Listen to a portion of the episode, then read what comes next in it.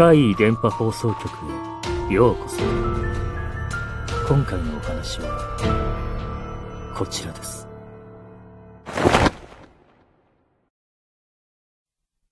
リゾートバイト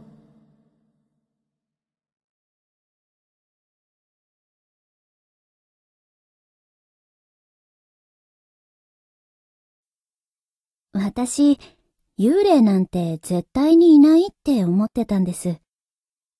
そういうのを見たって話してくる人のことなんかは、絶対にホラ吹きやんって決めつけてましたね。でも、長期の住み込みのバイトをした時に、その価値観は一変しました。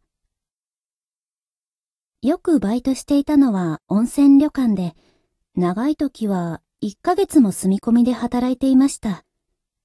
私と同年代の子も多かったです。いわゆる中居の仕事で、朝から働いて、夜は普通に寝る感じでした。ある夜、喉が渇いたので、もう一人の子と一緒に、一階の自動販売機にジュースを買いに行きました。遅くまで起きてるとおかみさんに怒られちゃうので、こっそりと。ジュースを買って、寝泊まりしている4階の部屋に戻ろうと、エレベーターの方へ行くと、その近くに大浴場の出入り口があるんですよ。そこの男湯から、首からタオルを下げた一人のおじさんが出てきました。おじさんは私たちより少し先にエレベーターに乗ったので、思わず小走りで駆け出してボタンを押しました。すいませんって言いながらエレベーターに乗り込むと、誰もいませんでした。私ももう一人の子も呆然です。おそらくあれが、私が初めて見た幽霊だったと思います。その後に起こったのは、お客さんがチェックアウトした部屋を片付けている時でした。忘れ物がないか確認して、掃除をした後、次の予約の人数に合わせて座布団などを揃えます。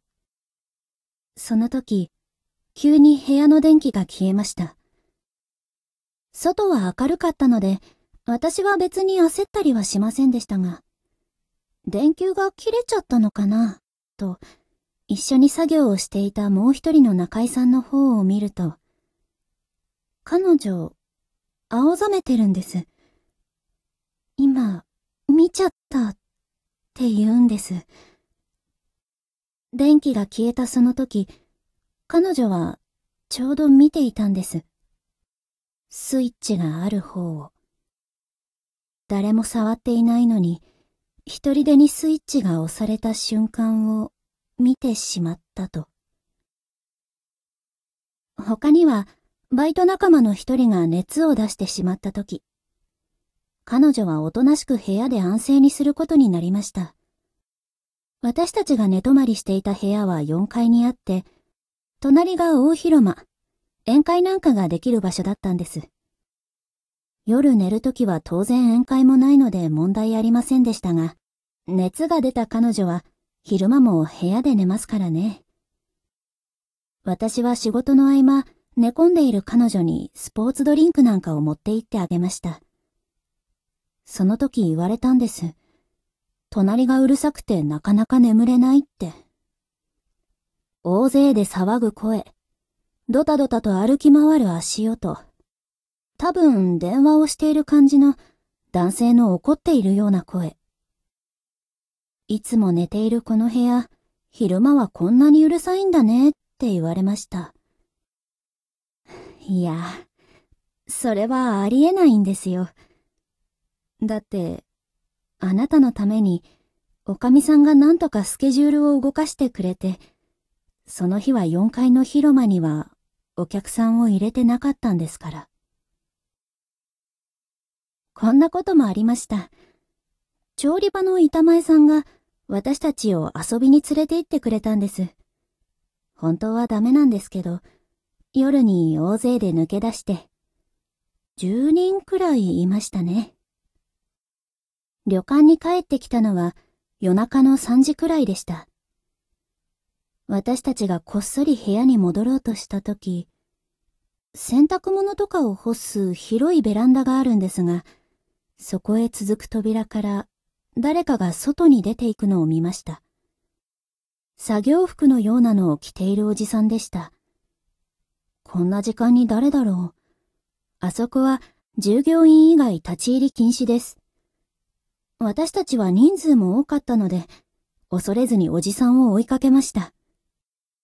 するとまあ、何人ものバイトの人たちが見てる中でも、ベランダには誰もいませんよね。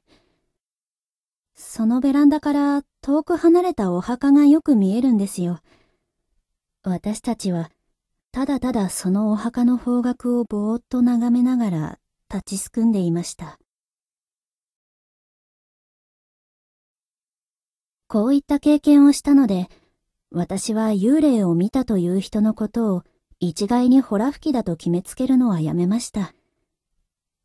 でも、私たちが遭遇したのって、なんだかおじさんばかりですよね。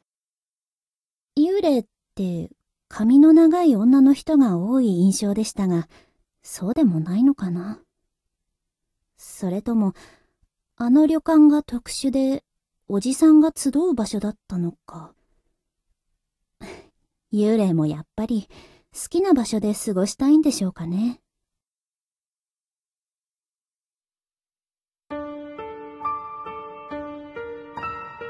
いかがでしたか？次は、あなたの身に起こったお話を聞かせてくださいね。